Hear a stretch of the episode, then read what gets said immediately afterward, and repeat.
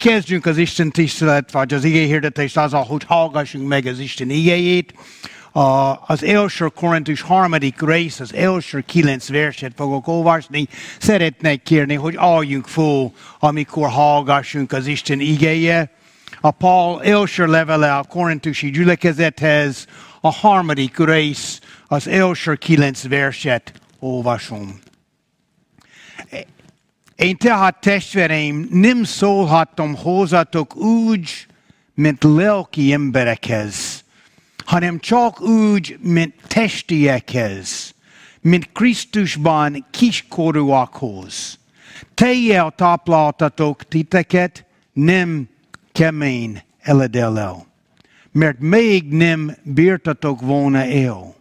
Sőt, még most sem bírjatok el, mert még testiek vagytok, amikor ugyanis irigység és viszonkodás van közöttetek. Nem testiek vagytok-e, és nem emberi módon viselkedtek-e? Ha az egyik ezt mondja, én Pálé vagyok, a másik pedig azt, én Apollósé, nem emberi módon beszéltek-e? Hát ki az Apollós? És ki ez a Pál? Szolgák csupán, akik által hívőké lettetek, mégpedig ki úgy szolgál, ahogyan megadta neki az Úr. Én ültettem, Apollós öntözött, de Isten adta a növekedést. Úgy, hogy az sem számít, ki ültet, az sem ki öntöz, hanem csak Isten, aki növekedést adja. Aki ültet és aki öntöz, egyek, és mindegyik a maga jutalmat kapja majd fáradozásakhoz, hogy méltóan. Mert a mi Isten szolgálatában álljunk, ti pedig Isten szántóföldje, Isten épülete vagytok. Imádkozunk.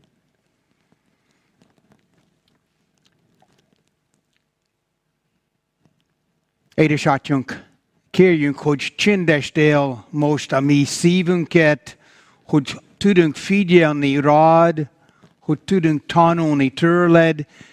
Kérjünk, használd az igédet a mi életünkben ma, érintsd meg minket, mutasd meg nekünk, te mit vársz tőlünk. Kérjünk, hogy folytasd azt a munkát bennünk, amit te kezdtél bennünk. Kérjünk, formáld minket. Ezt kérjünk Jézus Krisztus nevében. Amen.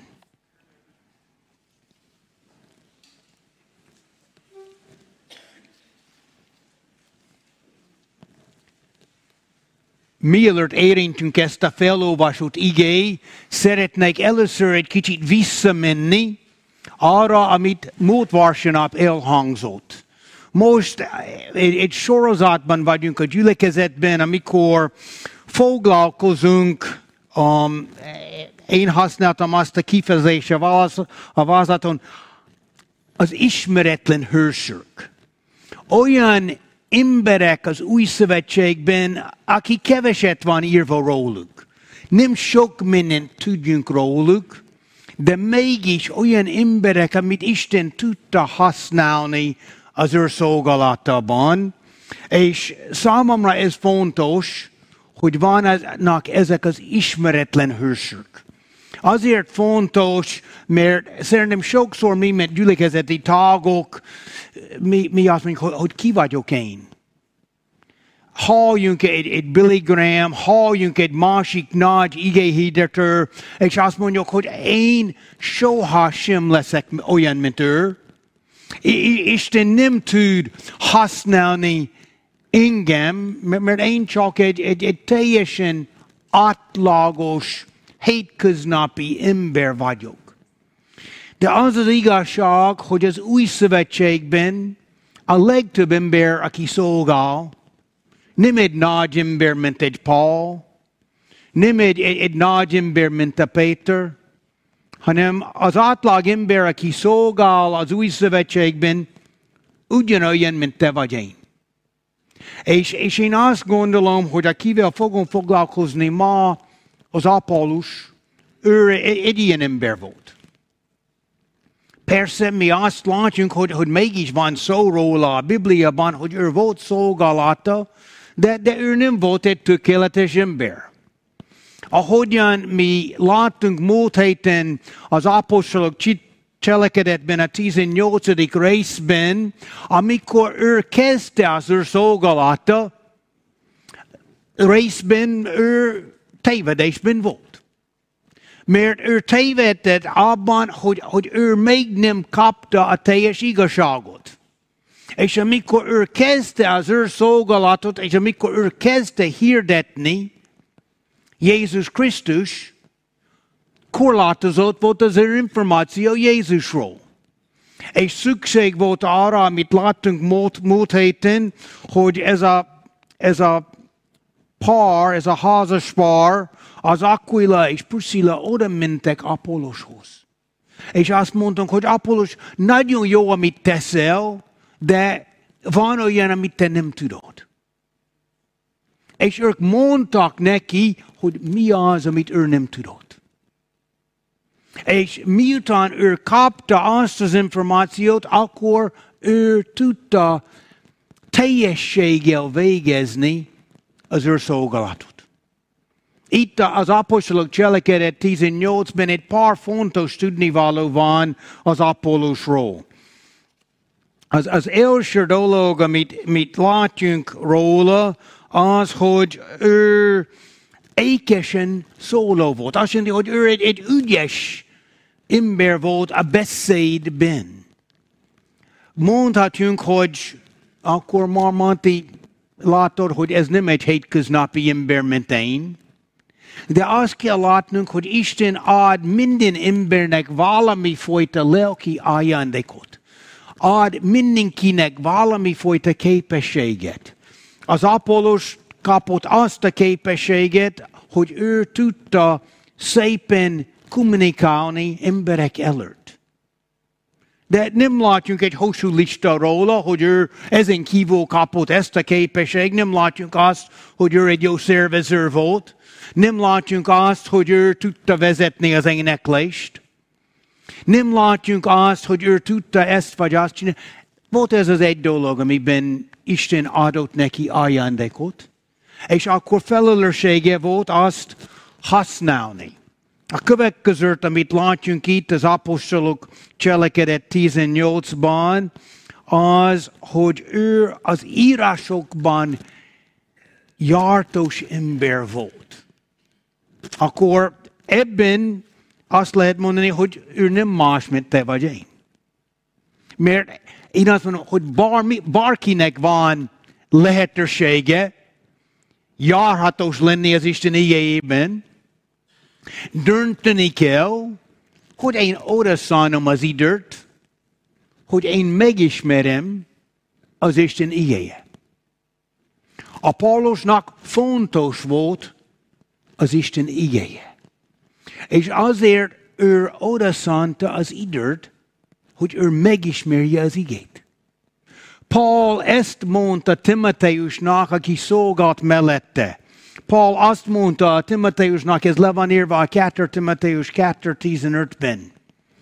Igyekezd kipróbált emberként megállni az Isten előtt.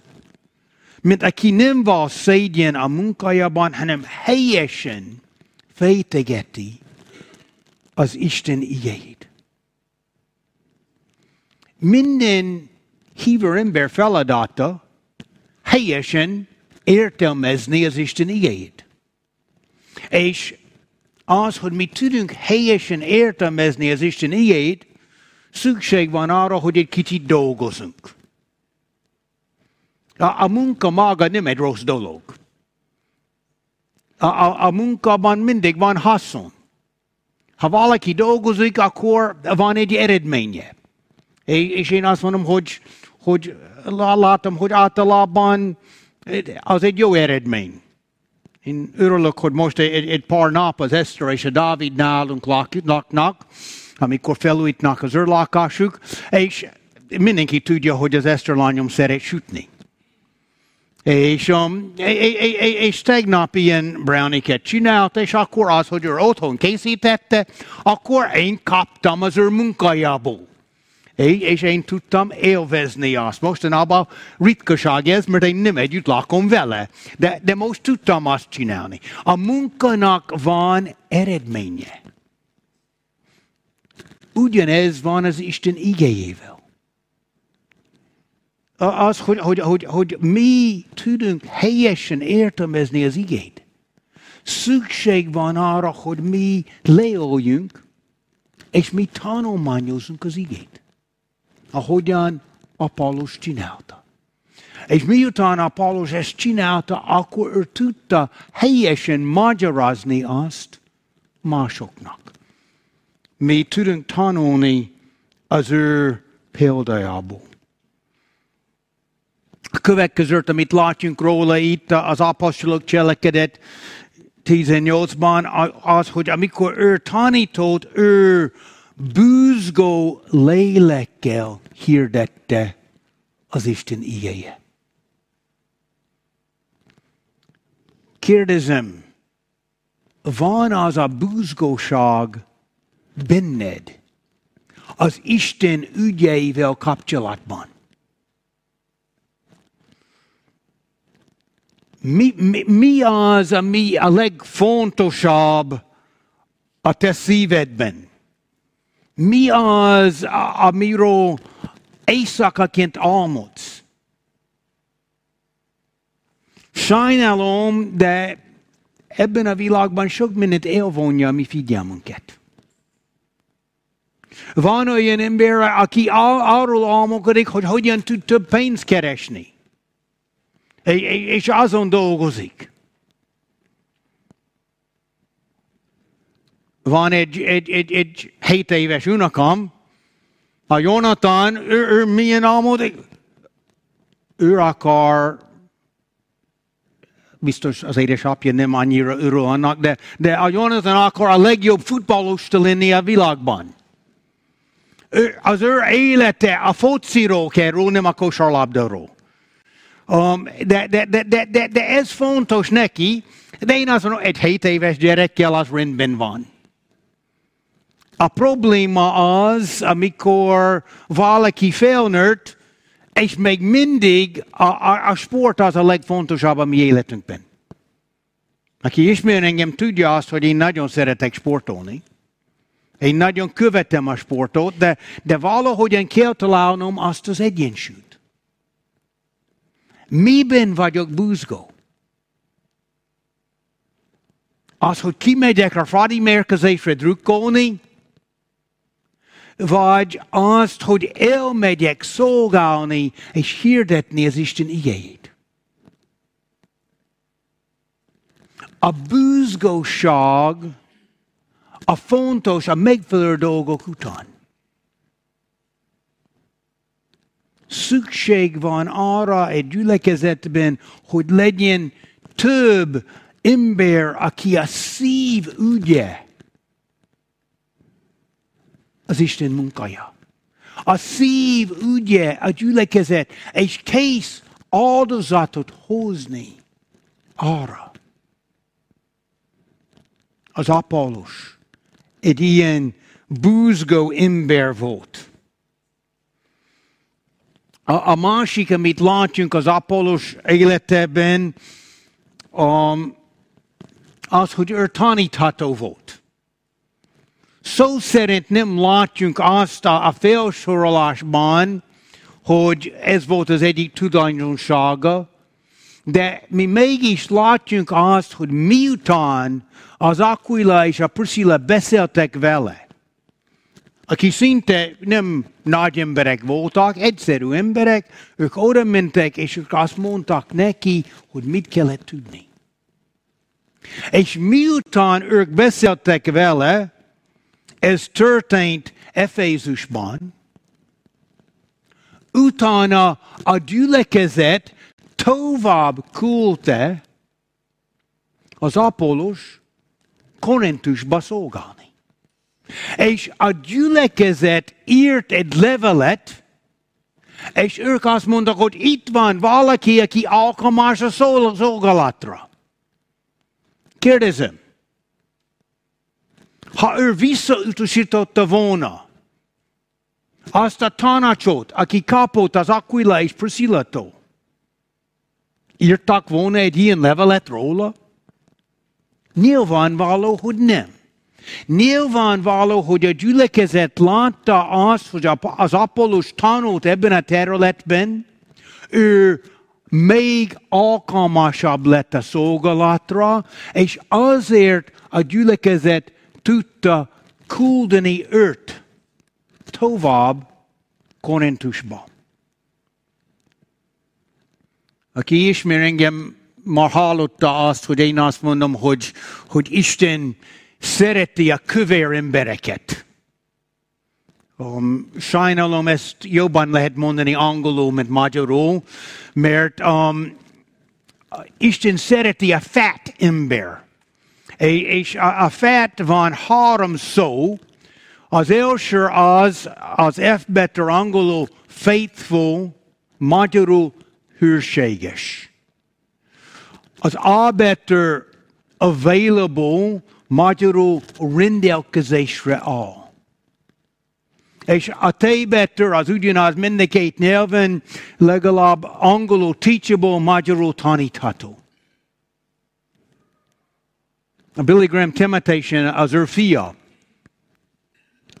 beszélt erről, és azt mondta, hogy az ő édesapja szerette a fát embereket. Olyan emberek, akik a szolgálatban hűségesek voltak, akik rendelkezésre álltak, és akik taníthatók voltak.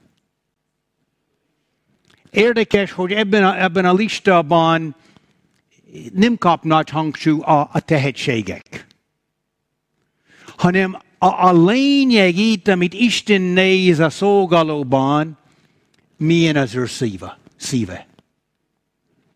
És az Apollós szíve egy jó szív volt.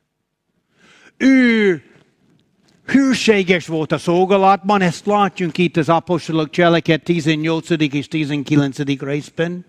Mi azt látjuk, hogy ő rendelkezésre állt, ő kész volt nem csak szolgálni Efézusban, ő kész volt tovább lépni és menni Korintusba.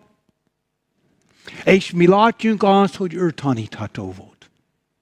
És azért, hogy ez igaz volt róla, Isten tudta használni őt a szolgálatban. Lépjünk tovább, és érkezünk most a következő részre, amit felolvastam, az első Korintus 3. rész. Bocs, de muszáj egy kis háttérinformációt adni, egy kis történelem, egy kis száraz rész. Apostolok cselekedet 18. rész, látjunk, hogy Pál először volt Efézusban, utána Apollós, vagy Pál volt Korintusban, és utána és Apollós volt Efézusban. A Pál Korintusban volt a 18. rész elején, ez kb. Krisztus után 51-52-ben volt. Utána az Apollós ott volt Efézusban 52 nyáron végefele, és utána, amikor utazott, mi olvasunk az apostolok cselekedet 18-19. részben, az első versben, hogy Apollós érkezett Korintusba. Akkor a Pál már ott volt 51-ben, 52 elején, az Apollós odaérkezett 52 végén, és ő folytatta a szolgálat Korintusban. Az igét, amit felolvastunk az első Korintus 3-ból, az kb. 56-ban írta Pál. 4-5 év mielőtt Pál kezdte a szolgálatot, utána 4 év miután Apollós kezdte a szolgálatot. És itt az első Korintusban mi azt látjuk, hogy Volt egy kis probléma a korintusi gyülekezetben. És az volt a probléma, hogy voltak olyan emberek a gyülekezetben, akik azt mondtak, hogy én a Pálé vagyok. Én már megtértem, amikor Pál így szolgált. És a másik ember azt mondja, hogy igen, de én az apollósi ember vagyok, mert miután a Pál elment, akkor az apollósért, és ő tanított minket. És ő egy olyan jót, én az apollósi vagyok. Volt mások, ahogyan olvasunk itt, aki azt mondja, hogy én a Krisztusé vagyok. Én jobb vagyok, mint ti, mert én... Lehetséges, hogy volt olyan ember, aki helyesen mondta, hogy én vagyok a Krisztusé. De volt ebben a gyülekezetben egy nem egészséges dolog.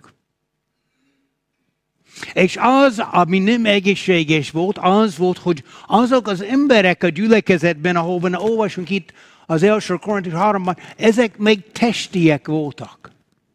Ezek az emberek nem növekedtek a hitükben, hanem ők maradtak csecsemők.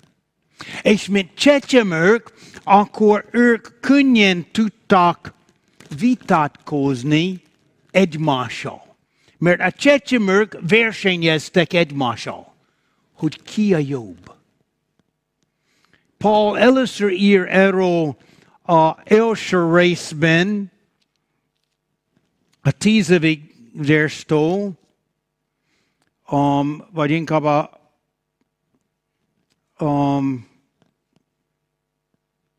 a 12. vers, úgy értem ezt, hogy mindenki így beszél közöttetek, én Pálé vagyok, én Apollósé, én Kéfásé, én Péteré, én pedig Krisztusé.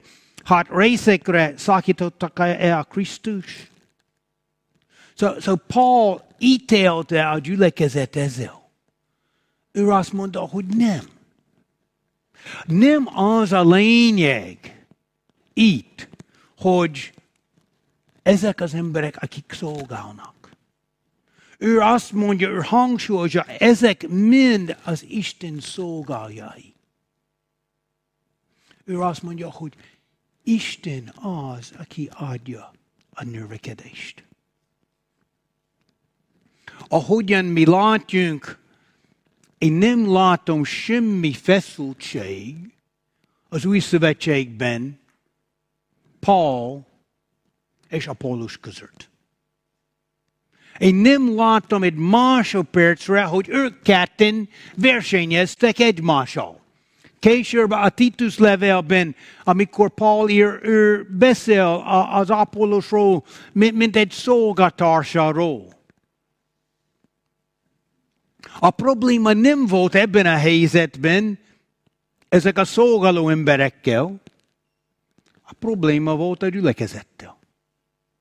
Az, hogy nem volt érettség ott. És azért versenyeztek egymással.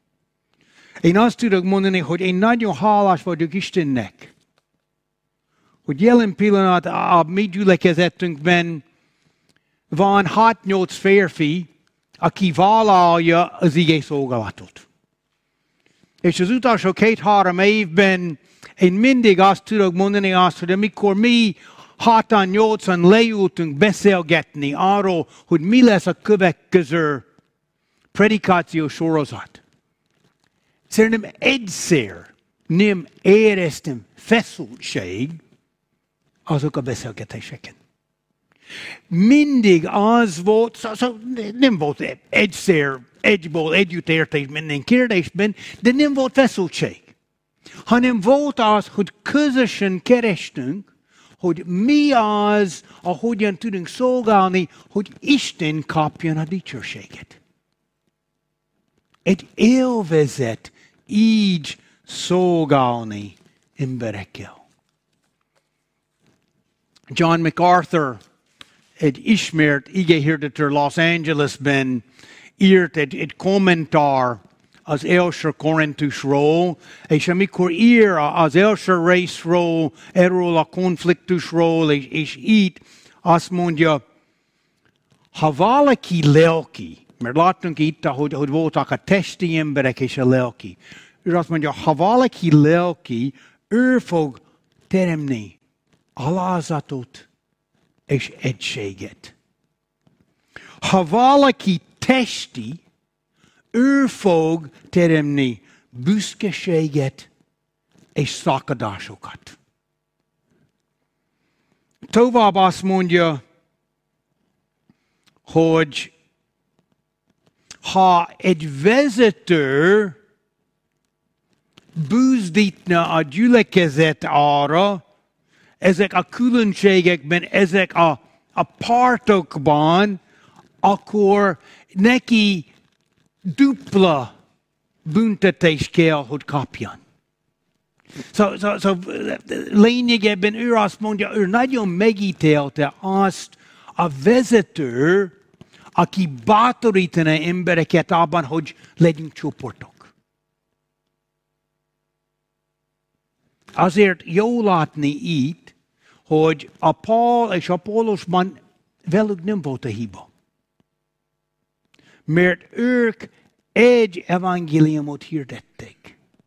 Ő közösen akartak segíteni az embereket Korintusban növekedni a hitükben. Legyen ez a cél a gyülekezetünkben. Az Apollós erre igyekezett. Most a igehirdetés előtt énekeltünk egy régi ének, az erős vár a mi Istenünk. Ez egy olyan ének, nem tudom pontosan a Luther mikor írta, de a Luther élt és szolgált 500 évvel ezelőtt, szóval akkor kb. 500 évvel ezelőtt írta ezt az éneket. De nagyon fontos látni azt, hogy mi ezen a héten fogunk ünnepelni a reformáció, amikor a Luther érkezett arra a pontra, hogy azt mondja, hogy rossz irányba menjünk. Valami hiányzik. És akkor a Luther volt egy olyan nap, október 31-én, 1517-ben, amikor ő fölírta 95 tétel. És ő egy nyilvános vita akart hozni az egyházban azok a tételekkel, hogy beszéljünk ezek a dolgokról.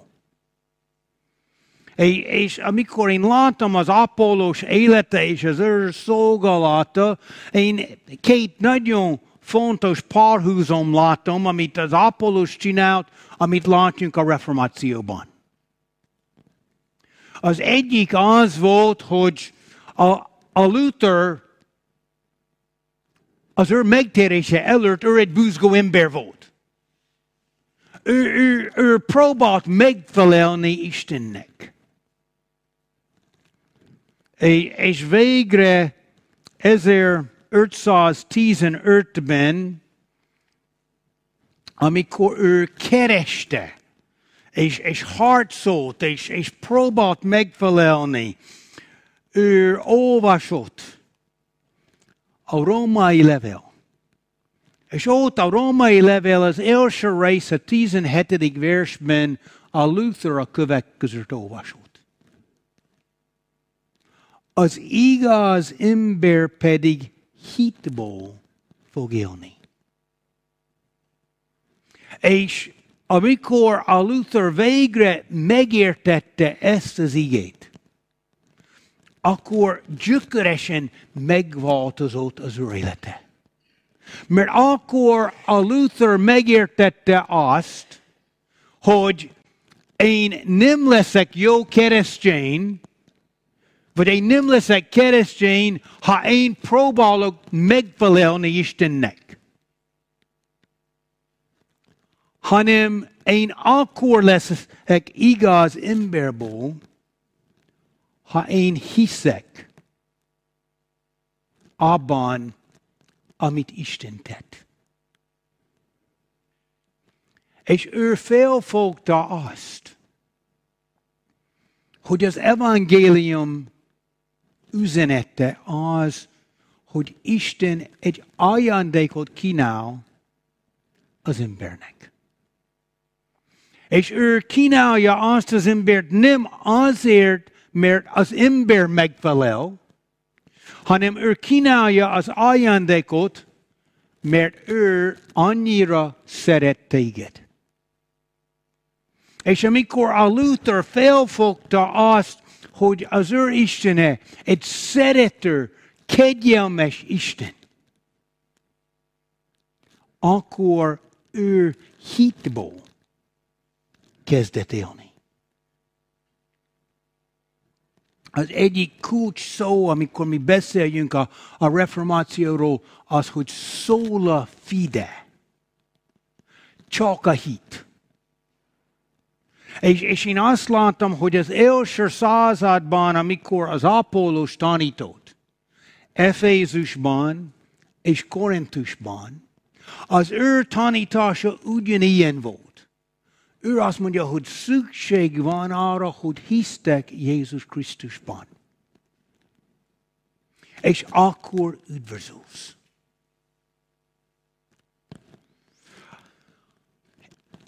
Többet, sok mindent lehetne mondani a reformációról, de csak még egy más alapfontosság szeretnék kiemelni, és az a kifejezés sola scriptura. Csak a Szentírás. Mert ugyanezt láttunk az Apollós életében, hogy az Apollós életében milyen fontos volt az Isten igéje.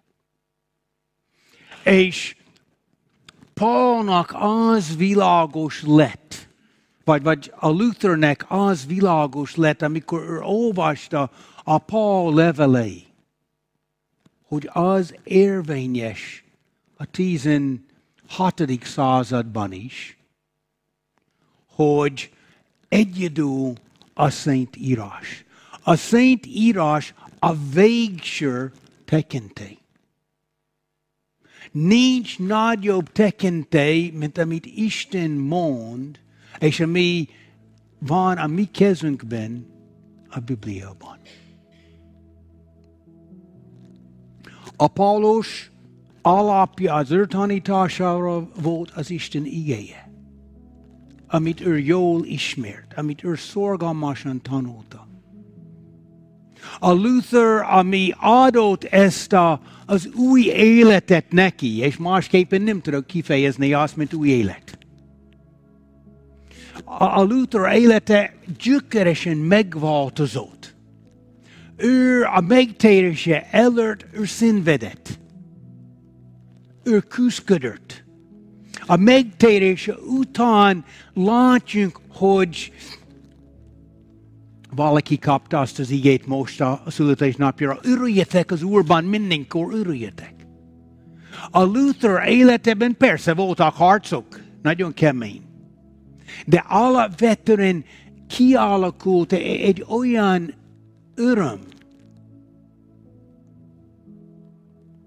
Most már nem kell megfelelni. Most már Isten szeret engem. Ez az evangélium. Isten szeret téged. Ő annyira szeret, hogy ő küldte az ő egyetlen fiát érte.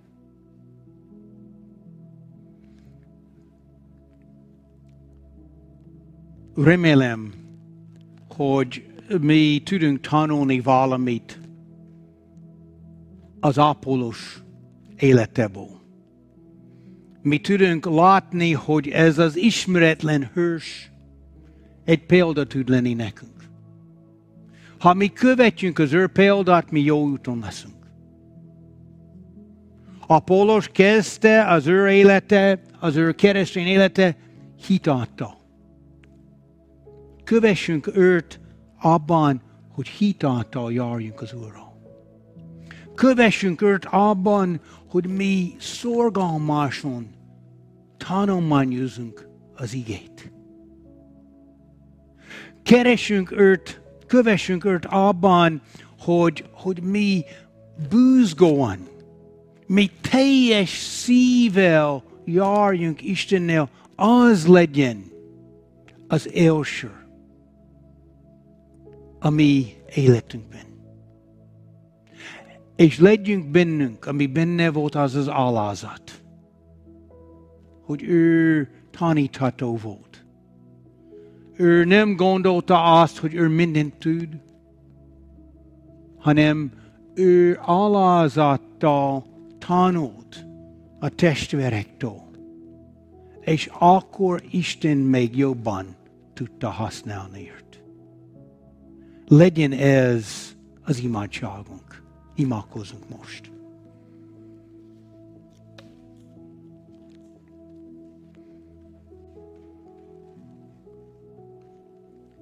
Édesatyánk, köszönjük, hogy te kész vagy használni hétköznapi embereket olyan feladatokra, ami az egyik értelemben hétköznapi feladatok, de mégis olyan feladatok, ami hat az örökkévalóra. Kérjünk, legyen az bennünk, ami benne volt az Apollósban. Az a készség és az a buzgóság, hogy mi tudunk együtt járni veled, és megtenni azt, amit te mutatsz nekünk. Kérjünk, használd minket a te munkádban. Ezt kérjünk Jézus Krisztus nevében. Amen.